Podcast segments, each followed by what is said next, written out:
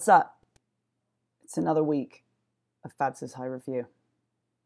It's always super awkward trying to start these podcasts, so I apologize if I sound a little robotic or unsure of what to say next at the beginning of these podcasts because, yeah, I don't really know what to say next.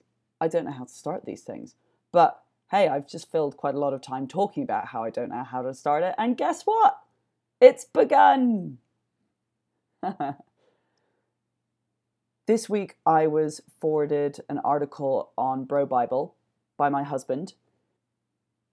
And this article gave me my idea for Fabs' High Review. Because quite simply, how could we not discuss it? The topic for this week is fast food conspiracy theories. The article that's going around currently is about Chuck E. Cheese. So, Chuck E. Cheese, for people who don't live in America, or quite simply who don't have children and haven't been to a Chuck E. Cheese, I haven't been to a Chuck E. Cheese. I mean, I don't have a child, but I haven't been to a Chuck E. Cheese. There was a Chuck E. Cheese near where I lived in New York, but I never went in. Basically, Chuck E. Cheese is a fast food restaurant for kids. They've got entertainment centers like Pac Man and, I don't know, throw a basketball in a hoop game and then you have like birthday parties and celebrate, I don't know, bar mitzvahs, bat mitzvahs, anything like that. And one particular customer noted that Chuck E. Cheese were selling uneven slices of pizza if you ordered a pie. So basically, the conspiracy theory is that Chuck E. Cheese are reselling uneaten slices of pizza to its guests.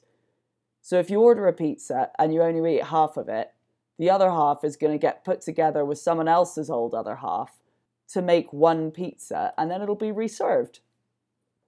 And if you Google image Chuck E. Cheese pizza conspiracy theory, you'll see that indeed the pizza is fairly uneven. So I personally think this conspiracy theory is true.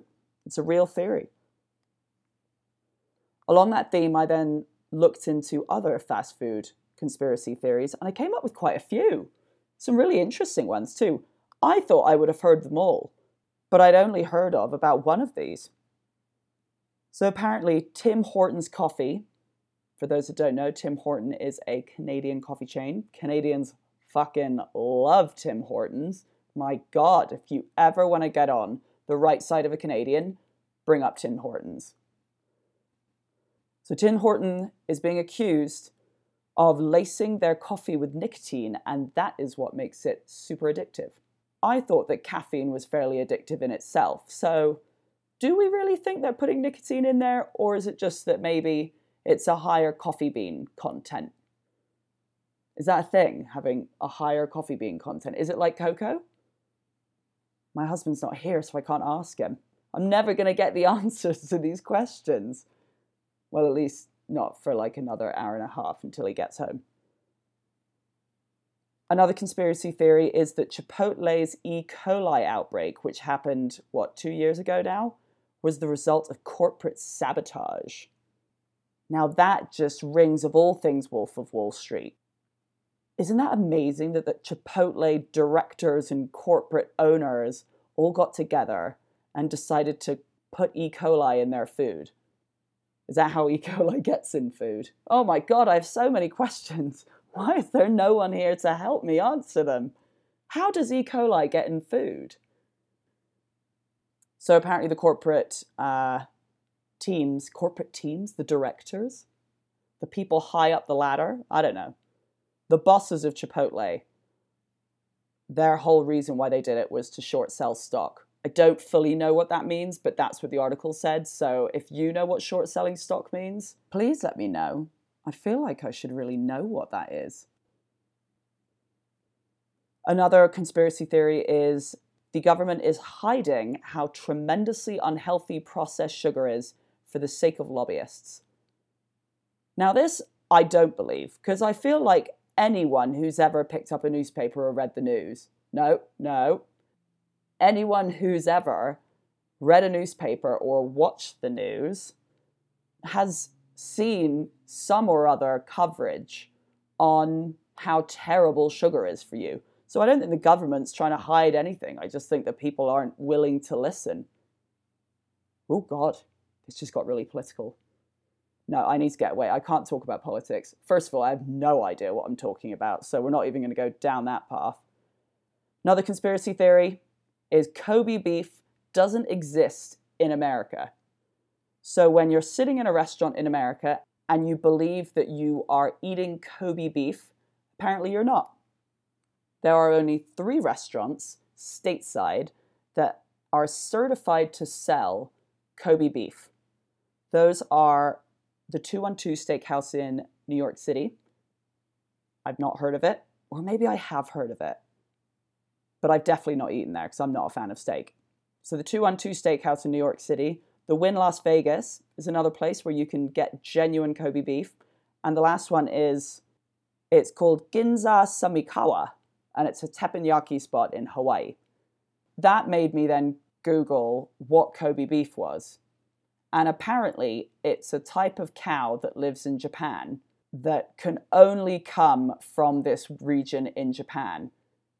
And that's what makes it really special because they're like delicious cows. I think I've described Kobe beef well. It's a little bit like how you can't drink champagne that's not made in the Champagne region in France. I guess with that line of thinking, Kobe beef is to Japan what champagne is to France. And then the final conspiracy is about fondue.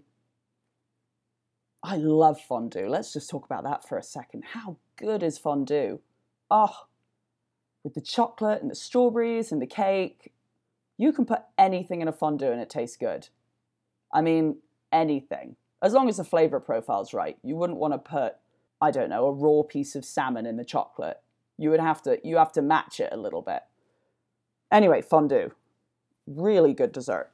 The conspiracy theory surrounding fondue is that it was created after World War I to encourage cheese sales to people who enjoyed swinging. There's definitely merit in this. My husband's holiday party last year was held at a fondue restaurant here in town.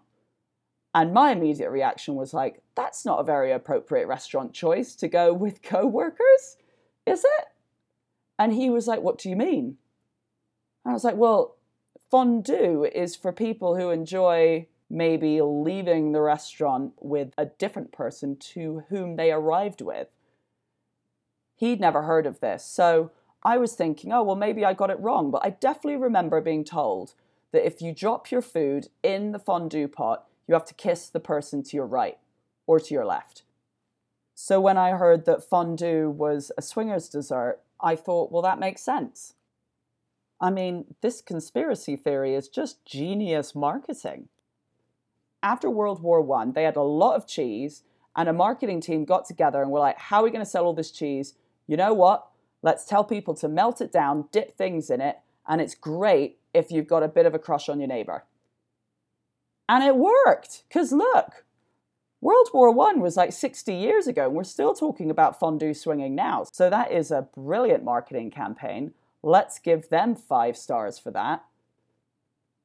So, anyway, that ends my discussion on fast food conspiracy theories, which weren't all fast food centric, but they certainly were food centric. Thanks so much for listening. I super appreciate your time. Chat to you next week.